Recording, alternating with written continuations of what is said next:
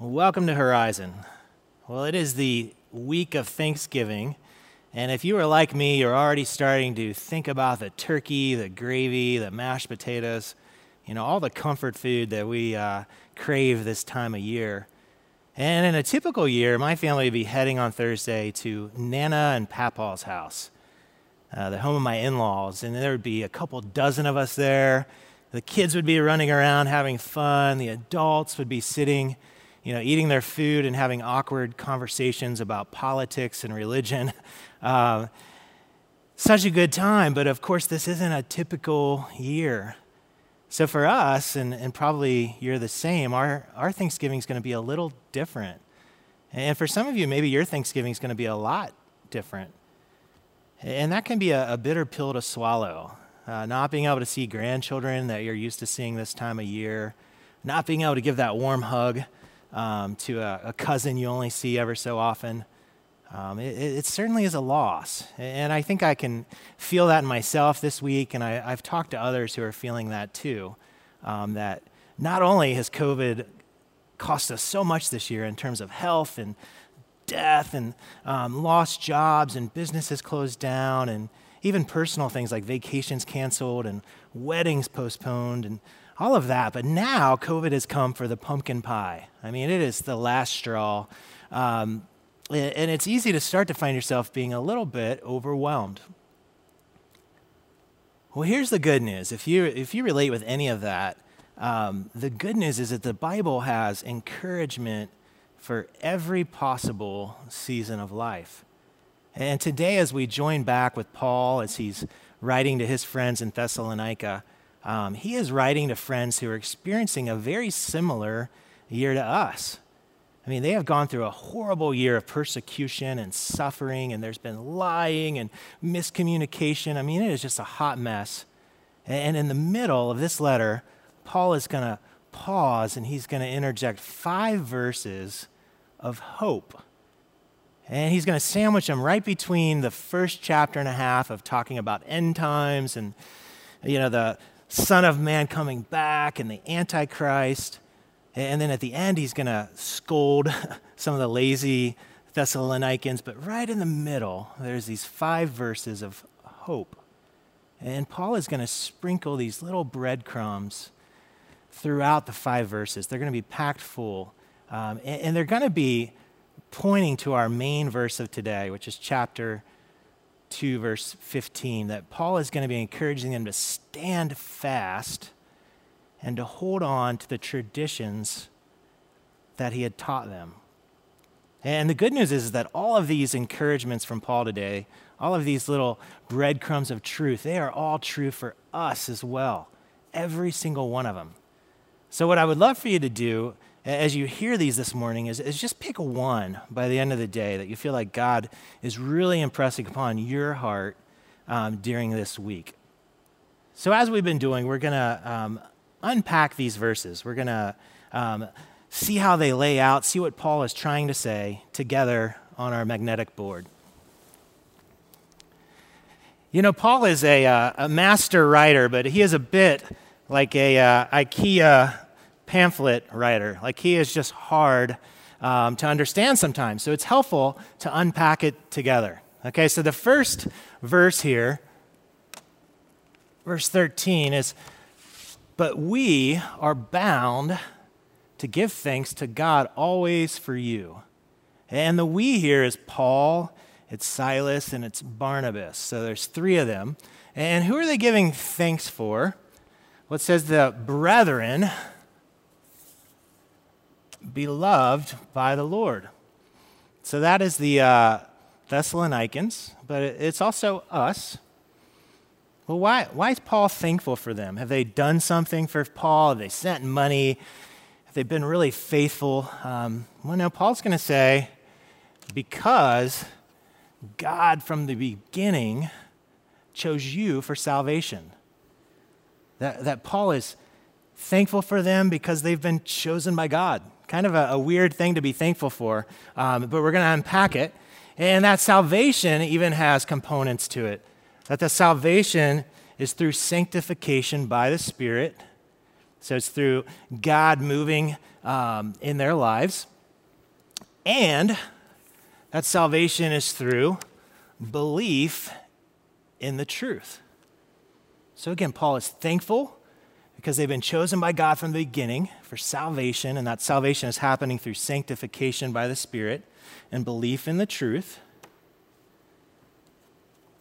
In that truth, it says, is something they were called to, to which He called you by our gospel. So they've been called to this truth, this sanctification, this salvation.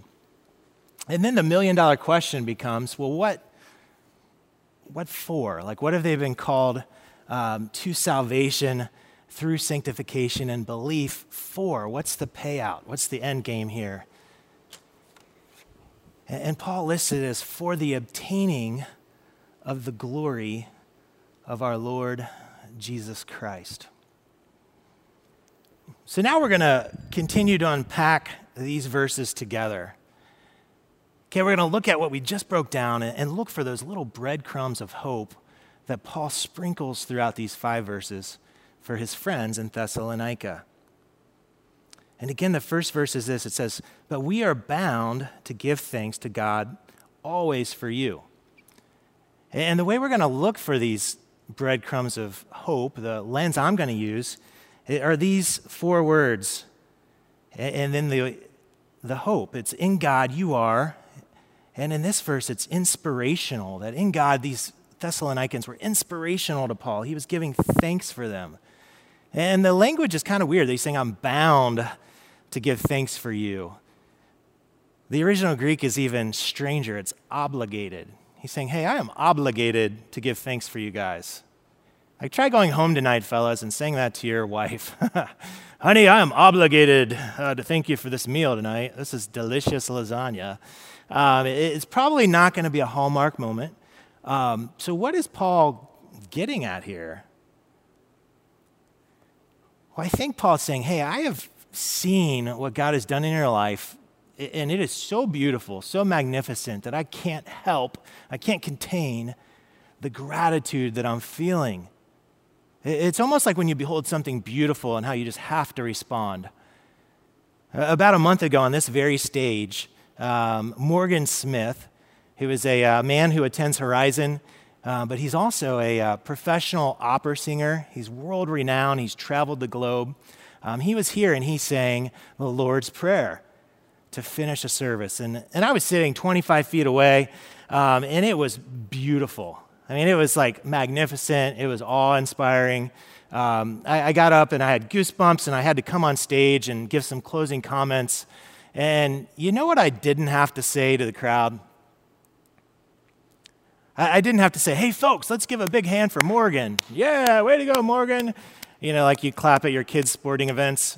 Um, because everyone erupted into applause because they, they just couldn't help themselves. I mean, it was just beautiful to behold. And I think that's what Paul is telling us here is that he just can't hold back the gratitude he feels for his friends. It's also interesting here that in uh, chapter 1, Paul says the same thing. He says he's bound to thank God for them, but he lists all the things that they had done. He's saying, Hey, I'm thankful for your faith growing, your love abounding, your patience, uh, your enduring. He, he's trying to encourage them in, in chapter 1 and list off the things that he's seen in them. But here in chapter 2, it's, it's interesting. He's going to say the same words. We, I'm bound to be thankful for you, but Instead, he's only going to list things God had done in them. That Paul is knowing they need to be encouraged, but that the change that needed to happen in their lives would only come from the truths of God in their life. So let's move on. The second uh, part of this verse together, again, it's they're bound to give thanks, and then it says, Brethren, beloved by the Lord. And the sprinkle of hope that I see here is that in God, you are royalty. I don't know if you know that, but in God, you're part of the royal family. And the words that I, I get that from uh, are these brethren, beloved by the Lord. And I don't think Paul's using brethren here like a, you know, small town pastor where he's calling everybody, hey, brother, and hey, sister. Like, I don't think he's just handing them out willy nilly. I think he's saying, hey, we are children of God. Like, we are prince and princesses, and we serve the king of all kings. The royalty. It's pretty cool. Um, God says it, or we're told this in John. It says, Behold, what manner of love the Father has bestowed on us that we should be called children of God. Friend, God, God bestows his love on us by making us his children. And, and I know sometimes that can seem kind of like a, a warm and fuzzy Christian platitude. It's like, hey, you're God's son or God's daughter, and he loves you, you know? And you're like, oh, great. It's just how my mom loves me, and my grandma loves me, and my dog loves me. Like, thank you. Almost as if God is like this elderly gentleman at Bob Evans, you know, and he's sitting there with his buddies drinking coffee, and he pulls out his wallet and he's flipping through pictures, and he's like, fellas, let me show you pictures of my grandkids. You know, here's Sammy, he likes to skateboard.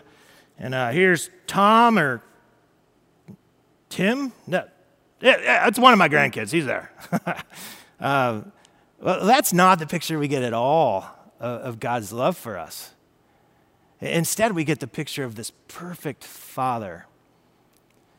That there are countless verses in the Bible that talk about God's love for us. It would, it would take us all of our time today just to read them. It would probably be much better than what I'm sharing. Um, there's countless analogies in the Bible about God's love for us. And, and it's perfect. So parents, think of the like the absolute best second of the best minute of the best day ever of your parenting. So it's that pinnacle moment of you as a parent where you are just being self sacrificial and loving and lavishing love on your kids. You know, they should write books about this moment. Well, that moment pales in comparison to a, a millisecond of God's love for us. It, it's, it's not even comparable. It's, it's like looking at spam versus filet mignon. They're just two different galaxies. Okay, so we, we have to understand that we're part of the royal family. We're loved by the God of the universe. And if I haven't convinced you yet, here's, a, here's another way to think of this. Um, you know, you have some family maybe that you, you love them, but you don't really like them, right? Like a, it's like Uncle Ed or something, and he tells off color jokes and makes you a little uncomfortable, but you love him because he's Uncle Ed. Or, you know, it's your, it's your niece Dorothy, and she's great and all, but she did burn down your garage. Um, so you love her, but you don't really like her so much. Um, well, well, here's what I want you to know is that God likes you. okay, like He knows everything about you, what you think, what you do, and He likes you. That the Bible says there's three things that bring God joy His Son, Jesus is baptized, and God rips open the heavens like a proud father and says, That's my boy. In Him I'm well pleased. And there's creation, where God makes the world and he takes breaks and he looks and he says, It's good. And then the last one is you, that, that you and I bring God joy. That there are verse after verse and parable after parable about shepherds finding sheep and being so joyful, and about wives finding lost coins and being so happy that they bring them home. Friends, you're amazingly, amazingly loved. And I hope that can set in. And we continue here and we're working our way again through verse 13. Brethren, beloved by the Lord, because God from the beginning chose you for salvation. And the breadcrumbs of hope here are in God, you are a first round draft pick. All right? Wouldn't that be nice? The, the problem with the Thessalonians is they had thought God had left them behind. They were like that last kid in gym class waiting to be picked for dodgeball. And they're like, hey, over here, anybody see me? You know, they, they felt like God had moved on without them. And Paul is saying, hey, no, no way. Like, not only has God not forgotten about you, like, you were picked before the game even started. Like, know that. Like, it, you're the first choice And that changes everything, being chosen, doesn't it? And it's interesting that being chosen is really being loved, that they're really linked interchangeably. In Ephesians, Paul says this He says, Just as He chose us in Him before the foundations of the world, that we should be holy and without blame before Him in love. And you get this linking and marriage of being chosen and being loved. And this word um, chosen here in Ephesians and in Second Thessalonians is uh, sometimes chosen is used in this language and it means elected, like how we choose a president. He's elected or she's elected by the people. Um, but here in this use, it, it means taken for himself or adopted, which is even cooler. So, one of the great joys I've had over the last four years here at Horizon is uh, getting to know the Pence family. Um, so, they're, they're a great family here. I got to know Pasha, their son, and then um, Aaliyah, their daughter, has come through the student ministry. And uh, Rob and Brandy adopted Pasha and, and Aaliyah.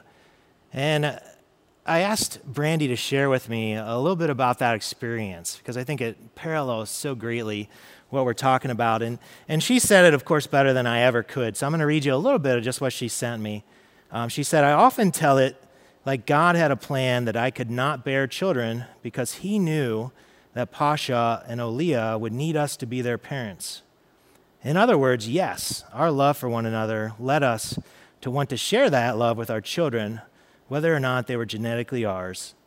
It was a difficult realization that I could not have children, so we chose the option to adopt and our, pursue our family in that way. These kids definitely make our family. And then listen to this line. This is powerful. And I feel blessed to not have been able to have children, but to adopt them.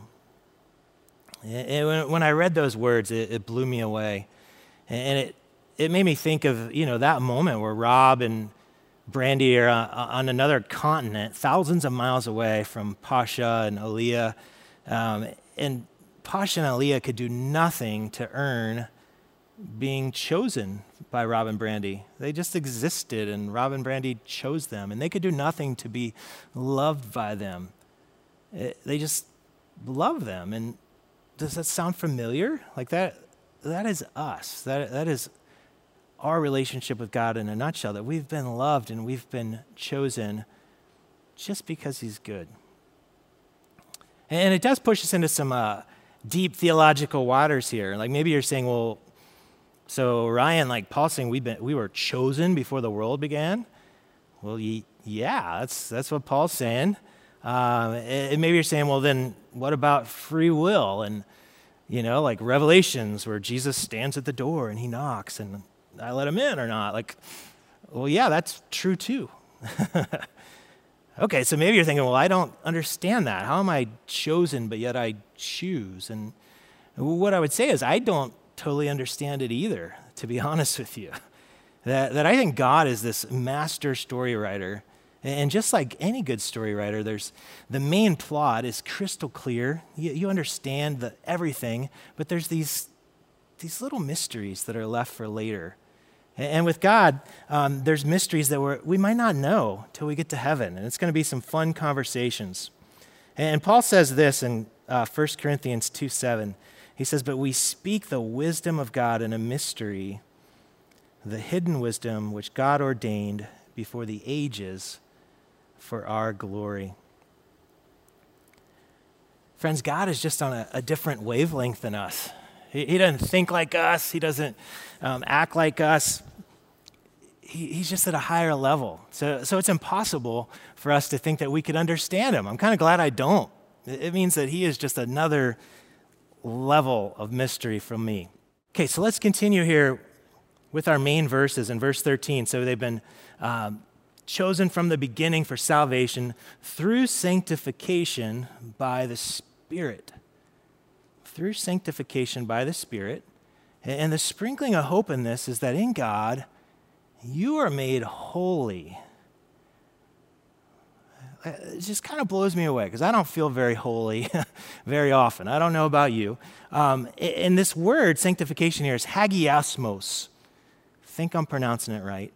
And it basically means that something is either set apart as different or holy, like it's just classified that, or it's an ongoing uh, act of holiness being created. And in the Bible, we see both uses.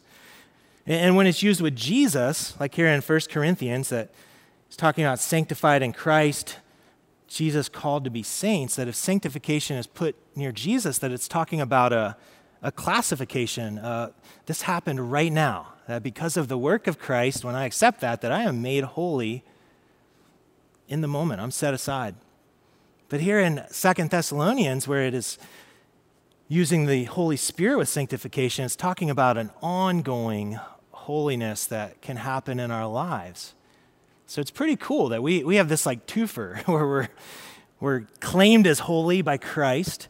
And then over the course of our years, the Holy Spirit authors more and more holiness in our life, that our actions begin to match our DNA, if you will. And uh, Charles Spurgeon has a quote about this that, that I've loved, and it says this it says, Had it been possible for you to have had salvation without sanctification, it would have been a curse to you instead of a blessing. If such a thing were possible, I cannot conceive of a more lamentable condition than for a man to have, have the happiness of salvation without the holiness of it. And what old Chuck here is saying is he's saying, hey, even if Jesus called you and claimed you and certified you as holy, um, but the Holy Spirit didn't bring about holiness in your life, you'd, you'd really be missing the boat. You wouldn't have as much uh, joy and life in, in your relationship with Christ, that you would still be ruled by the power of sin. Like, how awesome is it that we get both? We get, we get the certification of holiness from Christ's death on the cross, and we get the uh, ongoing holiness in our life from the Holy Spirit. So let's keep going here. So we've been chosen for salvation through sanctification by the Spirit and belief in the truth. And the sprinkling of hope here, the breadcrumb of hope from Paul, is that in God, you are enlightened. That this belief in the truth is your eyes being opened. And here Paul is, he's uh, contrasting the Thessalonians with the um, people earlier that he says did not believe, the condemned. And it can be kind of easy to finally be like, hey, here's finally a part of this whole salvation thing that, like, kind of depends on me. You know, like, I'm, I'm kind of a big deal. Like, I actually believe instead of these condemned people who are like peons, right? Like, they, don't, they just don't get it. Um, well, before you go too far down that rabbit trail, just know that like it's just not true. That even our belief is given to us from God.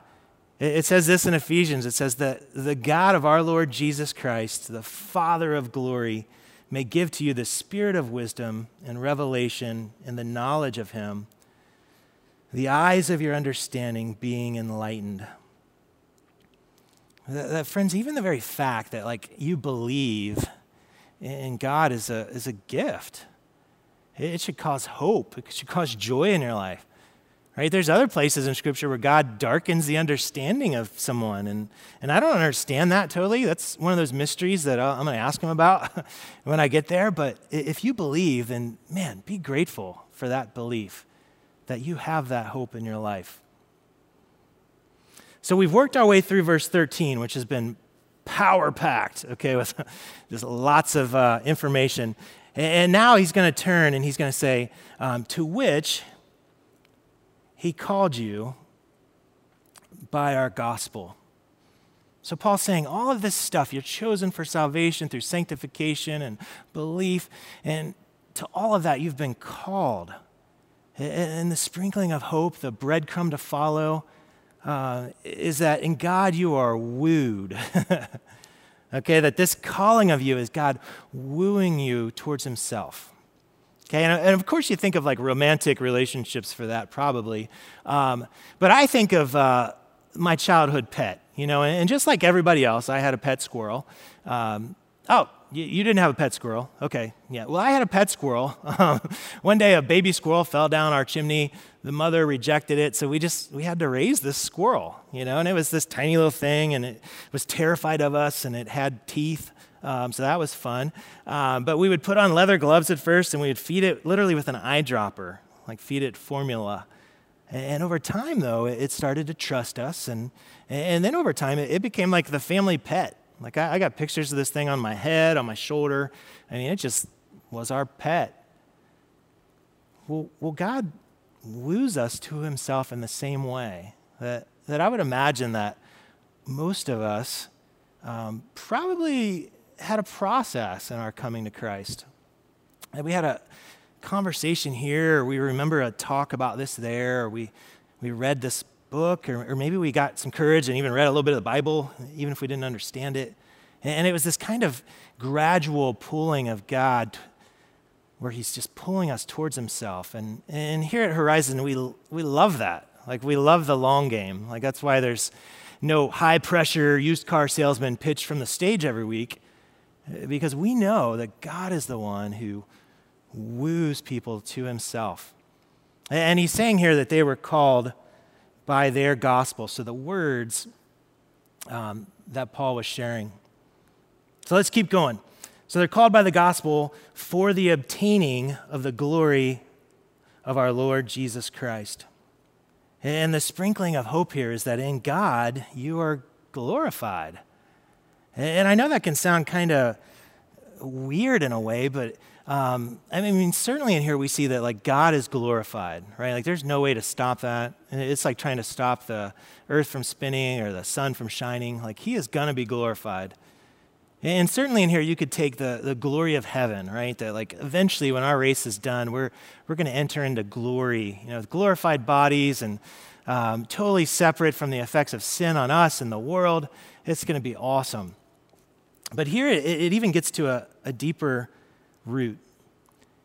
And when we look at the words, you can see that he's saying, for the obtaining of the glory of our Lord Jesus Christ. So the obtaining is like being given something, like, hey, give me that. um, of, well, what's the of? It's of the glory, right? Of our Lord Jesus Christ. So it's the glory of Jesus that, that we get to share in the glory of Christ. Like, that's pretty cool. And Paul says it this way in Romans. He says, And if children, then heirs. So again, you're hearing this royal family um, come back up heirs of God and joint heirs with Christ. If indeed we suffer with him, that we may also be glorified together. That the suffering that the Thessalonians were facing, that they were joining into that with Christ, and, and maybe the suffering you're feeling right now you're joining into that suffering of Christ, but you're also joining into the, the glory of Christ. I remember growing up, and one of my mom's favorite authors was uh, Joni Eareckson Tada.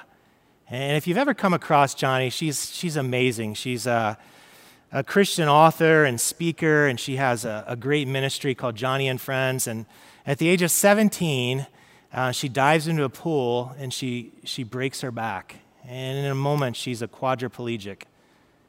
And she shared that, like, she obviously it was catastrophic, that for months she didn't want to live, that she couldn't imagine a future um, that was ahead of her.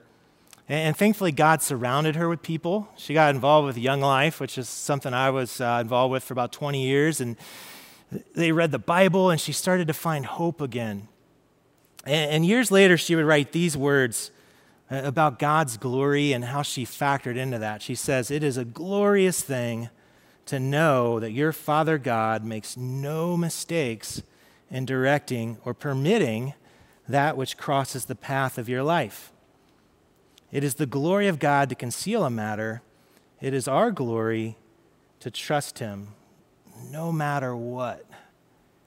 That part of the way we show glory is by just trusting God uh, John Piper says that like our glory should always be reflective glory. It shouldn't be original. It should just always reflect the original. So a few months back, remember the, the harvest moon and, and how that was just amazing to, to see. But when you think of the moon, it is just a, a rock. It doesn't have a light source of its own. It just reflects the sun and the glory of the sun. Well, that's how I think of us taking a part, obtaining part of the glory of God. Okay, we're going to go back to our board. Okay, we're going to finish out what Paul is telling his friends here. So he's he's given them basically the whole gospel. He's laid out everything from salvation to sanctification um, to belief in the truth to holiness. And now he's going to give them a quick challenge, okay? He's going to say, Therefore, brethren, so therefore, my friends, I want you to stand fast. So I know the world feels like it's spinning and it's slippery, you're getting tripped up, you're being knocked down, but I want you to stand fast and hold the traditions, which traditions here is translated as the truths, so the teachings that Paul had given them, not so much like the, the Jewish traditions, uh, but the traditions which you were taught, whether by word or by epistle. So by our words or by our letters. And after that challenge, now Paul is going to end here, and he, he's going to end what he's done a few times here in Second Thessalonians with a prayer for them, okay?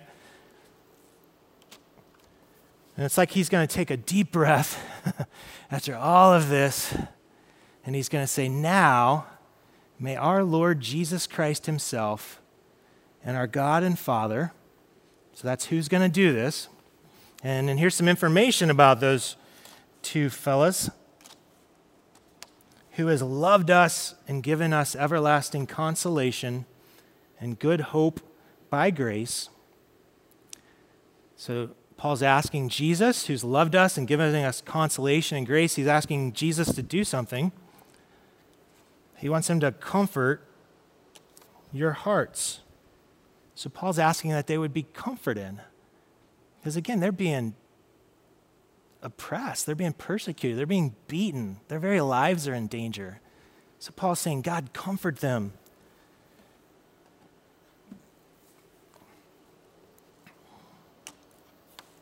And establish you in every good word and work. He's praying that God would keep moving in their tiny little church in Thessalonica, that they, they want to give up, they want to fold everything up and just head for the hills, but he's saying, keep going. God, comfort them and fill them with strength. So let's, let's keep unpacking these verses.